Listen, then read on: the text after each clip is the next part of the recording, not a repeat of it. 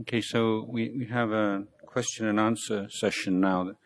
Um, you have two or three questions, so um, if anybody still wants to write a question down and send it to the front, they may, or if they'd like just to ask um, verbally, you can do that also. So the question, first question is, um, yesterday, Prajan told us that 30 minutes worth meditation could easily be destroyed by idle chatter with friends. Doesn't that mean that talking about Dhamma with Prajan also destroys samadhi from meditation? Um, there, are, there, are, two or three points here. I'll, I'll, I'll deal with each point. Um, th- this is something for you to observe um, what does and does not um, have a negative effect on the clarity of mind or the the brightness or the, the, the peace of mind. And indeed, this is a way which in which can see um, how uh, teachings of morality in Buddhism um, differ from other teachings, religions, traditions. Um, so our our criteria here is the um, the effect that actions and speech have upon our mind. So, without going to um, a book or a list of right kinds of speech and wrong kinds of speech, we, we build up a, a kind of a database. You know, we know for ourselves what kind of speech um, clouds the mind or makes the mind feel kind of dirty and irritable afterwards. Um, when when I teach um, the monks about this in um, in a monastery, I would say uh, after a conversation, uh, do you feel like going to meditate? Do you feel like going straight from that conversation onto your walking meditation path, or your uh, or to go and sit on your cushion? If you feel kind of kind of restless and irritable and and um, agitated in your mind, and that's that's like the last thing you want to do right now, then that's a good indication that that was wrong speech. Um, so um, developing right speech um, is a very important practice and skills in communication.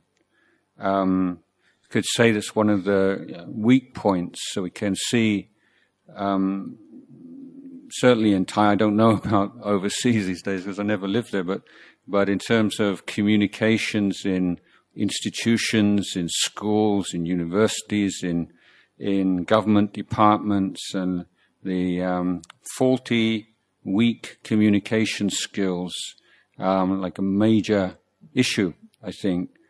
And um, in Buddhism, you know, this uh, effort to develop more awareness and skill in how we communicate with one another is one um, area which is invo- included in sila or sintam.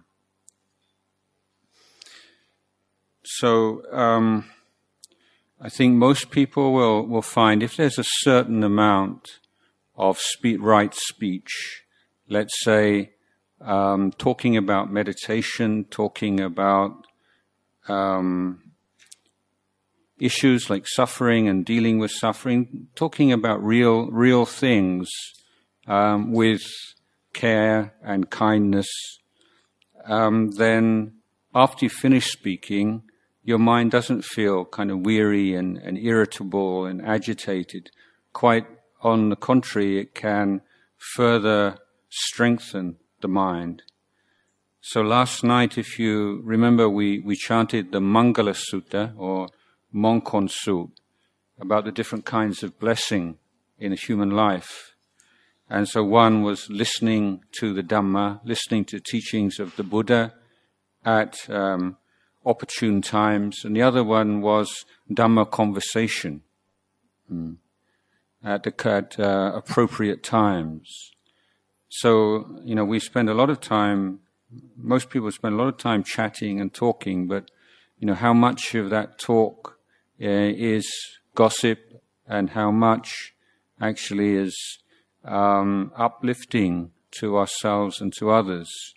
Um, that's a very good question to ask ourselves, I think, and also, you know, how it can increase the amount of, of nourishing kind of conversation without seeming like, you know, like a, a Buddhist missionary or something, or trying to, you know, like say tamma tammo, as we say in Thailand, but, but, uh, being able to, to, to deal with more um, real issues in our life um, in in a constructive way, learning how to deal with the kinds of um, insecurity and um, discomfort that arise when we have to start talking about feelings. I'm particularly uh, men more than women. It's a real difficult thing for most men to do to talk about their feelings, um, but it's Uh, but it's a skill, it's a life skill to develop.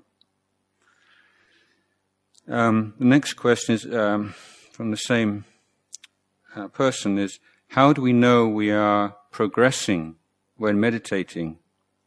Um, and in, in the brackets here is progressing through the 16 different yans or beyond.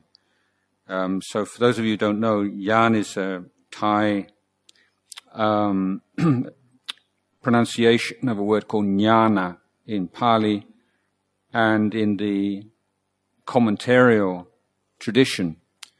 Um, I'm going to tell you what the commentarial tradition is.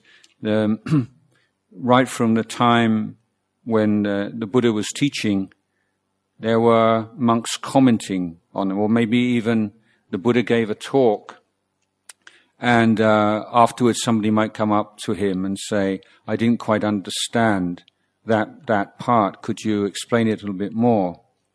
So these explanations, which are not like formal talks, which were included in what we call the sutta, um, they formed like a body of commentary.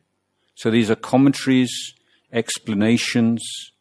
Um, interpretations from beginning from the Buddha himself and the great disciples, and then carried on um, for the next hundreds of years um, until a thousand years after the Buddha passed away, a great monk in Sri Lanka called Buddhaghosa collected and edited all of the commentaries that had been passed down over the centuries um, and wrote sort of the great book of uh, commentary in this Buddhist tradition called the Visuddhimagga, or the Path to Purity. And he also wrote comment- commentaries and word by word um, explanations for all of the suttas and all of the Vinaya texts, as to say, the texts concerning the Buddha's discipline and also the Abhidhamma, which is the kind of the psychology and and um, systematization of the Buddha's teachings, which took place um, mostly after he died. So uh, we have the, the great commentaries um, written by Buddhaghosa, great monk called Buddhaghosa, in Sri Lanka, a, half, a thousand years after the Buddha passed away. He didn't write them, himself, he collected and edited them. Um, and so um, this is a word you'll hear a lot about the, the commentaries. So this is what we mean in the commentarial tradition. So if we start to study the Buddha's teaching, um, we can distinguish between what we call primary sources and secondary sources. So the primary source are the words of the Buddha himself um, which we find in the suttas, in the discourses, in the collected talks that the Buddha gave, and in the Vinaya, all of the instructions concerning the monk's discipline and the um, and the monastic order. Then, um, following that, we have the secondary sources, which are the commentaries. Now, even the commentaries, which were uh, were edited, collected by Buddhaghosa, are not always so clear. And so then you have like a third layer and a fourth layer. So you have a, um, particularly um, that's created, uh, written in, in Burma. Um, so you have a, a third level, which is called the Tika, which is uh, the commentary on the commentary. And then you have a sub-tika, which is the commentary on the commentary on the commentary. So it gets very complex. Uh, why I'm telling you all this, one, for general knowledge, but also um, there tends to be a lot of confusion, and um, many of the things that you that you might find a little bit uh, confusing or difficult or um, even uninspiring, often they're not from the primary source, the words of the Buddha themselves, um, but they've appeared in the commentarial tradition. Now, when we come across things in the commentaries which are not in the sutta, what's our attitude? Well, the correct attitude is, is to see to what extent they are in harmony with the original teachings. If they're in harmony, then they're a tool that we can use. But there may be occasions when they conflict with the original teachings for one reason or another. In that case, we give precedence to the primary source or the Buddha's words themselves. We call Buddha Vacana. So that's a long um, introduction to this phrase here that 16 jnanas. So the 16 jnanas are, uh, are from a commentarial tradition. They are not words of the Buddha himself, and they are um, a convention or a teaching in the Burmese vipassana traditions um, in which they um, lay out um, levels of wisdom. You, know, you go stage one, stage two, stage three, all the way up to 16 stages. And if you go to on a retreat um, in one of these monasteries or uh, meditation uh, centers, they use these 16 levels and they'll be asking you questions. Have you had this experience or that experience? And I say, oh, you're on this level or that level. So though that whole system of evaluating experience in meditation is not one used in Thai forest tradition at all. Um, and although we can see um, certain experiences and, and called knowledges or insights in those 16 insights which seem familiar or might be spoken about um, point by point, um, then um, the idea that everyone has to go through these stages or it's very it's that systematic um, is not one that I, I personally would share. Um, I think that people's minds are, are, are quite different and people, so uh, progress in meditation takes many different forms. Anyway, the, the question is really is how do you know when you're really making progress in meditation? And it's a crucial question because the reason why many people start off in meditation with a lot of enthusiasm um, and then they get bogged down and they give up um, is usually because they don't think that they're making any progress.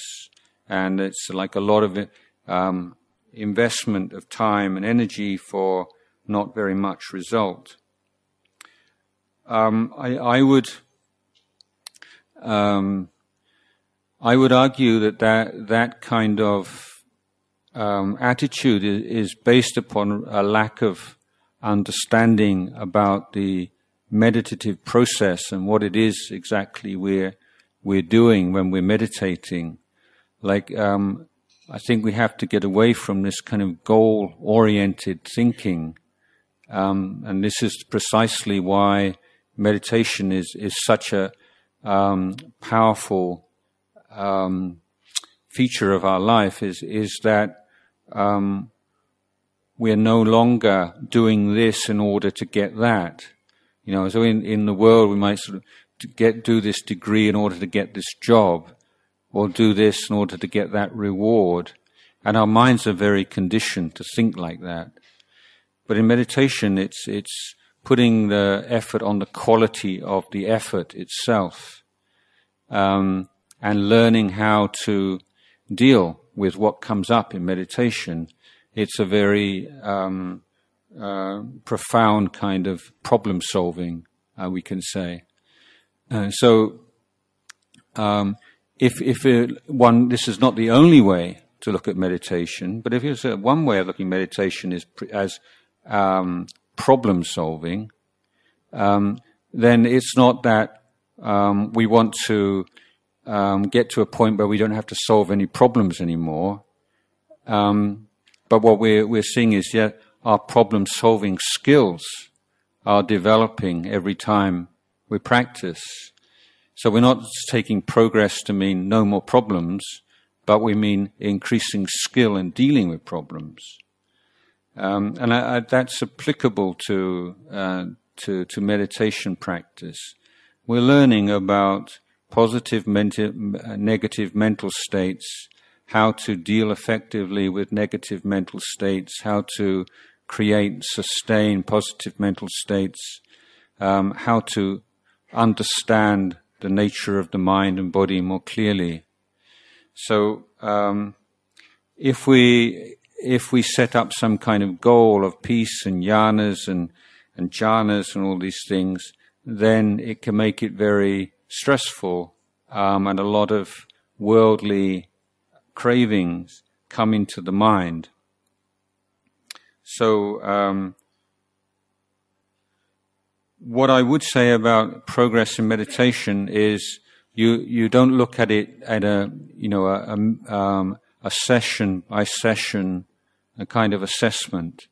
Um, you have to look at it over a long period of time, six months or a year. Um, but also, what you can notice is that if you are meditating well, if you like to use that term, it should be uh, having um, an effect on your conduct and your behavior.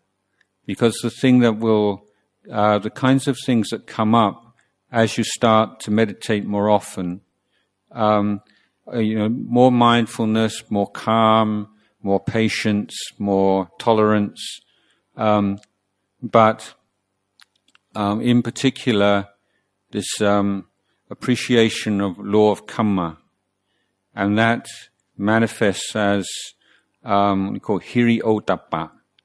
It's like a, uh, an intelligent or wise fear of um, uh, bad actions and uh, a, a, a, wise, informed shame of um, behaving and speaking badly. So you become a lot more careful about your actions and speech.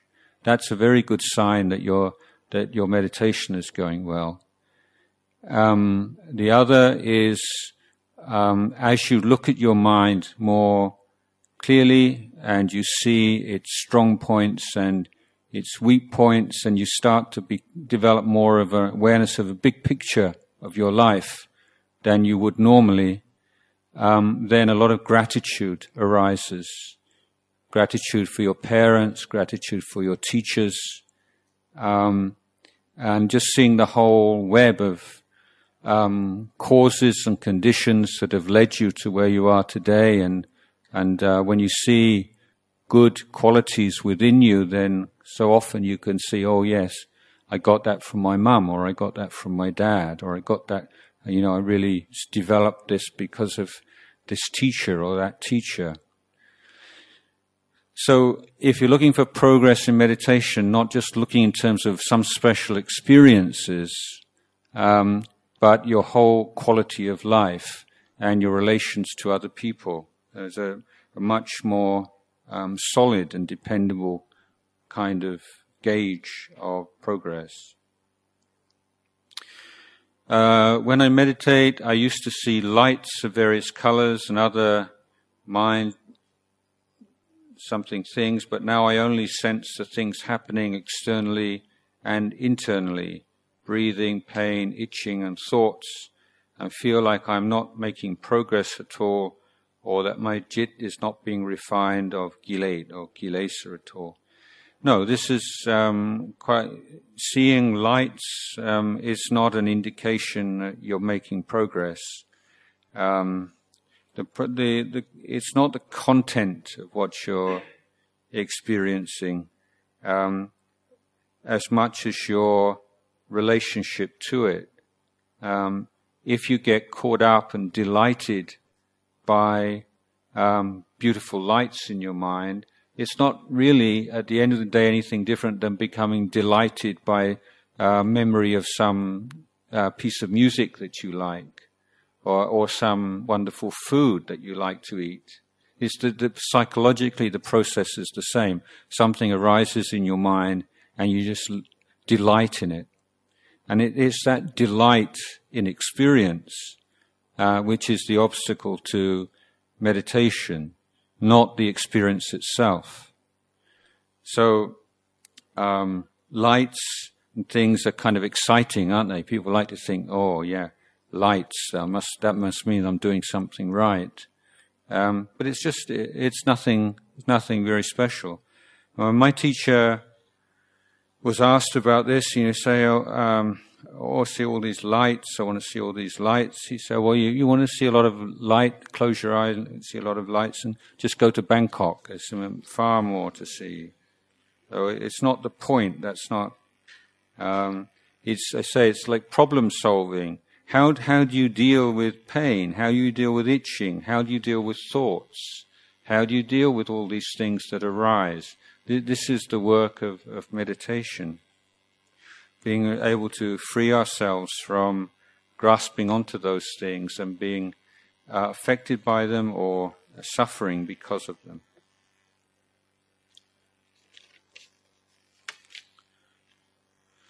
So th- this question is in Thai, so I'm going to leave this one. Uh, that can be for the Thai session. Um, my friend who does not have much background knowledge about Buddhism asked me the purpose of การถือศีลแปด or keeping eight precepts, what answer would I give him? Well, um, I did um, make a few remarks about sila last night, but I'll, I'll repeat them, expand upon them now. Um, in, in, most um, philosophies and religions, particularly those um, that believe in a god or gods.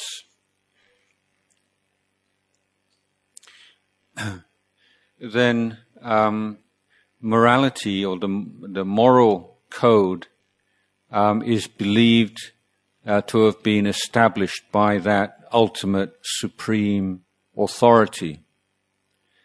And it's enforced by a system of reward and punishment. So if you, you do what um, God or the Supreme Being wants you to do, you're obedient um, to His wishes, then you get a reward. If you don't, you get punished. So when you have that idea of a, a single Supreme Being laying down a moral code to which human beings have to be obedient, then there, there's the possibility of, um, well, maybe you could change his mind. You know, it's, it's like uh, in a dictatorship. If all the power is with one figure and you, maybe you have some connection, then maybe you can persuade the all-powerful figure not to punish you when you do something wrong. Um, so uh, then you have this whole system of petitionary prayer, asking uh, for uh, to be let off something and you won't do it again, for instance. Um, but in in in Buddhism, uh, the the basis of the moral code is the law of karma, law of cause and effect. That actions of body, speech, and mind accompanied by volition or intention, um, have results which um, are uh, related to or are which harmonize with the intention. So the the sort of most basic expression of this idea is tam di dai di, tam chua dai chua. Um, so the um, the practice of sila and uh, in uh, in Buddhism um, is a training or an education of our conduct. So we don't have to refer to a higher being at all. We start off very simply saying, what are the elements?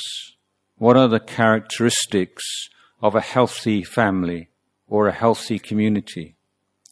You know, what are the kinds of, what's the bottom line, you know, for uh, a family or a community to live together and happily? So one of the, uh, the main points that I, I made um, last night was that um, safety. We have to feel safe. If you feel that you're in danger, that somebody around you might uh, physically or verbally abuse you at any time, yeah, you can't feel really happy there. It's impossible. Um, you need to be able to trust each other. You need a sense of mutual respect. Um,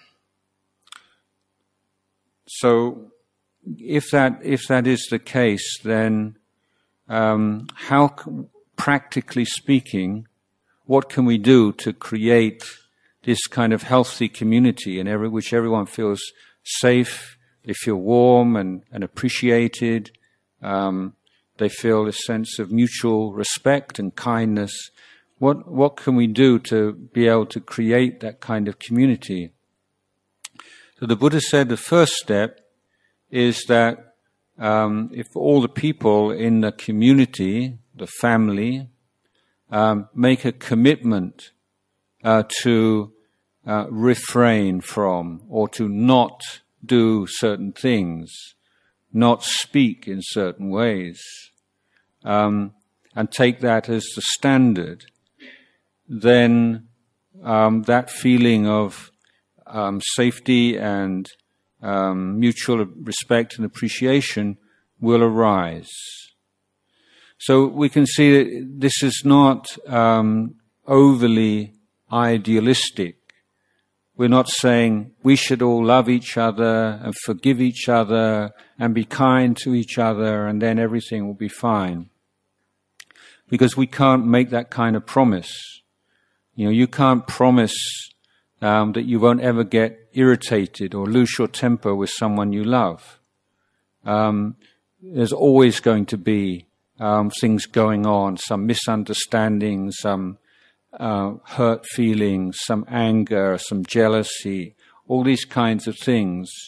And we can't just decide not to feel all those emotions because we want to live together happily.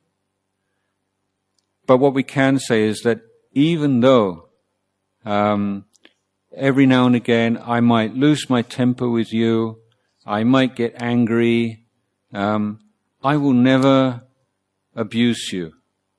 I will never abuse you physically. I will never abuse you verbally. This is my promise to you.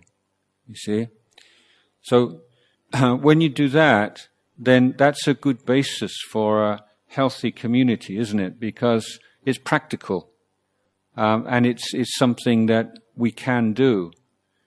You cannot, unless you're, uh, you've developed your mind to a very high degree, you're uh, reached one stage of enlightenment, you can't promise that you won't get angry with somebody. You can't promise that you won't ever want to or think about hitting somebody. Uh, but you're saying, even if I really feel really violent and angry, I won't. That's my decision. That's my promise. That's my commitment. So the, um, these first five precepts um, are the basis for healthy, happy um, communities, families, communities, societies. Um, so instead of looking at the five precepts in the negative, oh, you don't do this, you don't do that, you know, you feel like you're just missing out on so much. These are actually the building blocks. These are the foundation for the kind of families and community, that life that we all want. Now, the question was about the eight precepts.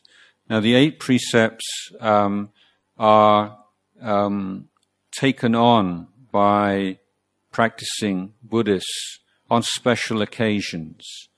Um, traditionally, um, Buddhists would take the eight precepts on the wan phra day. So every um, eighth day of the moon cycle and every 15th day. So in, in one month, one lunar month of four days. Or some people might just make the, um, the uh, adhitthan or, or, make a resolution to take eight precepts on the two, um, uh, the, uh, the dark moon and the full moon days. The one yai. So once a month, uh, sorry, twice a month or four times a month, um, then lay Buddhists would take the eight precepts. Uh, but the rest of the time, the five precepts are considered to be sufficient for lay Buddhists uh, living in the world.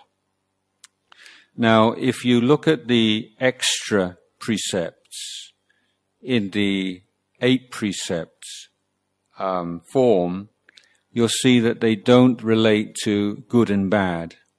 You know, it's not like really bad karma. You know, you're not going to go to hell if you eat in the evening, obviously, or if you watch a movie, or you or you put some makeup on, or listen to a uh, listen to uh, music. Um, it's nothing to do with um, basic morality and basic quality of life in communities. But these are um, renunciation precepts. That means that we just, um, every now and again, by taking a precept, we have a form in which we just take ourselves out of our usual way of life and way of living. Um, first advantage is it frees up some time. You know, we're all these days um, may have more money, more wealthy, but we're time poor. So may, most of most people, most of you, make a choice um, and uh, be willing to be time poor um, in order to be um, money or possession um, rich or wealthy to one extent or another. But given that um, people are very poor, they don't have um, much time then the eight precepts is a way of freeing up some time. So you're not cooking food, eating food, digesting food in the evening. Um, when you're not watching TV or you're on your uh, computer or um, receiving, sending messages, just coming out of that whole world of social media for one evening um, or one one day, one night. Um, it gives you time to um, meditate, to read some Dhamma book, and to do those um, to uh, fulfill the kind of spiritual practices which you find uh, you rarely have time for in your daily schedule. So it's a break from that kind of daily madness. Um, it's also a good check to see how healthy your relationship to those things are. Because it's so easy for there to be a, like a drip, drip, drip um, increase in all these things until they become way out of balance. And so, to as a check to where how how balanced your life is, um, these eight precepts um, just help you to stand back, and by going without those things for just one day and one night, then you see what happens. Do you feel really lost and um, irritated and lonely and uh, upset and depressed? Um, if those kind of things happen, then then that's a good signal um, that you you you lost some balance in your relationship with those things and need to um, establish some some new standards for yourself, some new boundaries.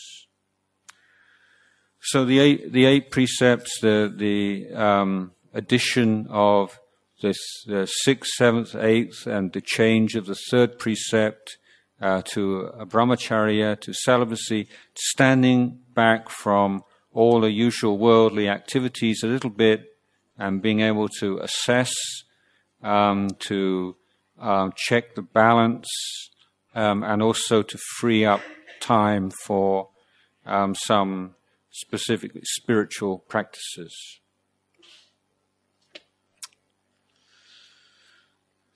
Okay, one or two more.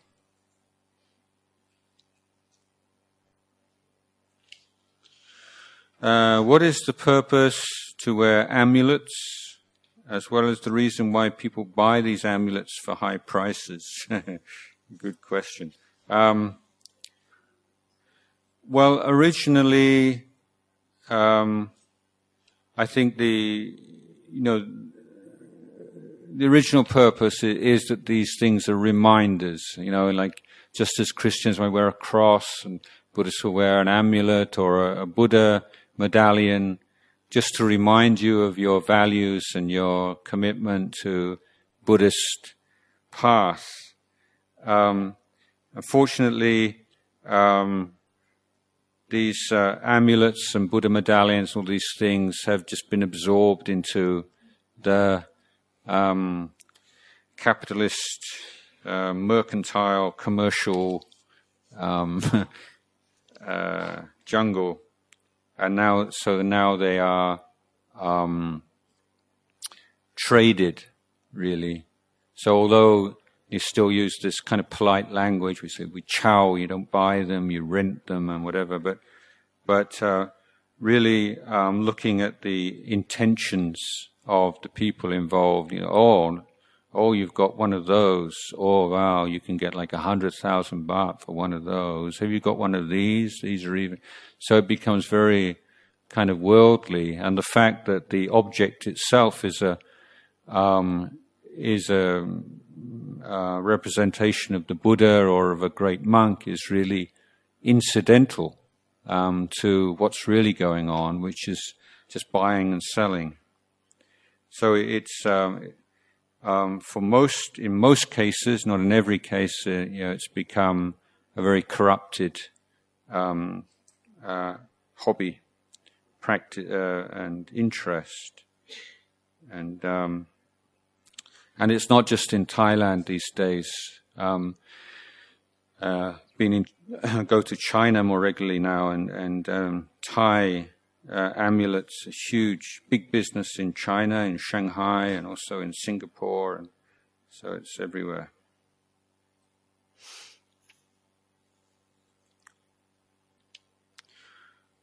So we're almost there. This will be. Um,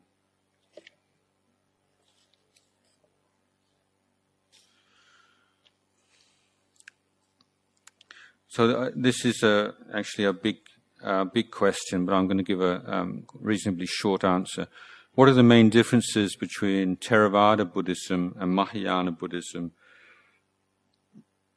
So, I, I, mean, there are whole books written about this, so it's not something that can be explained so easily. But um, after the the Buddha passed away, there were Buddhist communities um, in different parts of India and with communications um, so poor in those days, uh, inevitably um, the um, the personalities and the personal practices of the leaders of different communities um, started to influence their interpretations of the teachings or their what they emphasized, um, and then there's the role of scholarship and so on and so forth. So you had this gradual diversification, um, and although it wouldn't be right to call these sects because they didn't sort of feel that they were competing or that they were in conflict,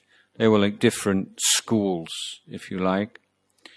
Um, and then they could be grouped into um, two main groups. One main group we could call the conservative group, um, and then the other group will be called the liberal group. So, of the conservative group, um, some 20 different schools um, dwindled down eventually till all that's left today um, is the Theravada school, which survived because it moved down to the south of Thailand, excuse me, India, and then over into Sri Lanka. And um, the Isle of Sri Lanka became a refuge and protected it. And then from Sri Lanka, Theravada Buddhism spread into Thailand and um, Burma and, and um, uh, into Southeast Asia. So, uh, and Thailand today is what we call predominantly a Theravada Buddhist country. Now, Mahayana um, Buddhism is not a single school. Um, it's uh, the name for the group of schools. And so uh, we can, the term we would use is, it's an umbrella term. So there isn't just a, a thing called Mahayana Buddhism, which you can compare with Theravada Buddhism. Um, there are many different schools of Mahayana Buddhism. Um, some of them um, more similar to Theravada Buddhism than others. Now, Mahayana Buddhism are what I call the liberal um, uh, group, and that is to say, they were a lot more willing to adapt to um, different cultures as they spread out throughout the world. And so the, the Mahayana schools um, were uh, absorbed a lot more influence from the religions and cultures to which they spread than the conservative group, particularly Theravada, which um, his whole um, ideal is to care for the original teachings and not to allow them to be distorted or corrupted. So the Mahayana, because they were that more flexible, then they spread a lot further than Theravada and spread up into um, northwestern Asia. So a lot of those um, Stan countries, Uzbekistan and Kazakhstan, all those were, were Mahayana Buddhists. And indeed, Afghanistan, Afghanistan actually was more of a, one of the Theravada um, schools, or um, in the same group as Theravada. But the Iran, present day Iran, uh, was um, Mahayana for quite some time there are still remnants of, of um, Mahayana temples in, to be found in the desert in Iran. Um, and it, of course, it spread to Tibet and to China and to Korea and to Japan. And so uh, China is a good example where it, it um, in China, it met uh, Confucianism and Taoism and so was very much influenced by them. And then there were changes to be made because of climate, changes to be made because of um, surrounding conditions. And so Buddhism evolved and changed, and um, each school developed its own set of scriptures.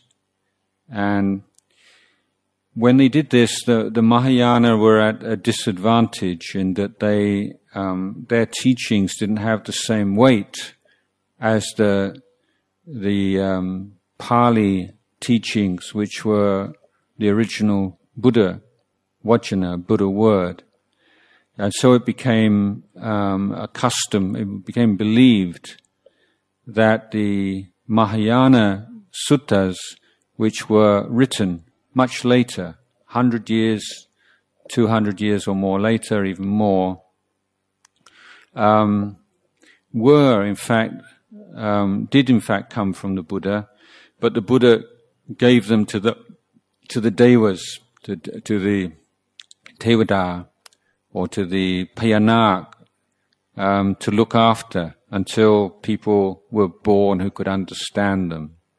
So this was how they got round this um, uh, criticism that you just made this up and you say it's the Buddha. They say, oh, it was the Buddha, but he gave it to the Devas, and and uh, then we got it from the Devas. You see, so um, so there are many um, many similarities, and it's worth noting there's never been kind of religious war in Buddhism between this this group and that group. Everybody gets on fine, and if I go to China or I go to Tibet or uh, meet monks of other traditions are just like um, brothers, and and you know all, all, feel we're the same same group. Um, so the the differences um, of philosophy and of, of, particularly of meditation practices, um, at least for monks, don't feel so significant. But in the, I think in the Mahayana groups, you can see a lot more um, influence of um, like a lot more praying and uh, devotional practices than in the Theravada. Um, yeah, it's a really big topic, so I, I, think we're a bit short of time. If anybody wants to ask something specifically about those uh, differences, then um, we can go into it in a bit more detail. But I, I, I feel very happy that there's kind of big diversity of teachings and practice, but it's all feels like it's all one big, big family, really. And there's never been bad feeling between the different Buddhist groups, as there is tends to be between uh, different sects in most religions. Okay, so um, we're going to have a short meditation session now um, before we end at midday. So we've got 20 minutes. So if you'd like to.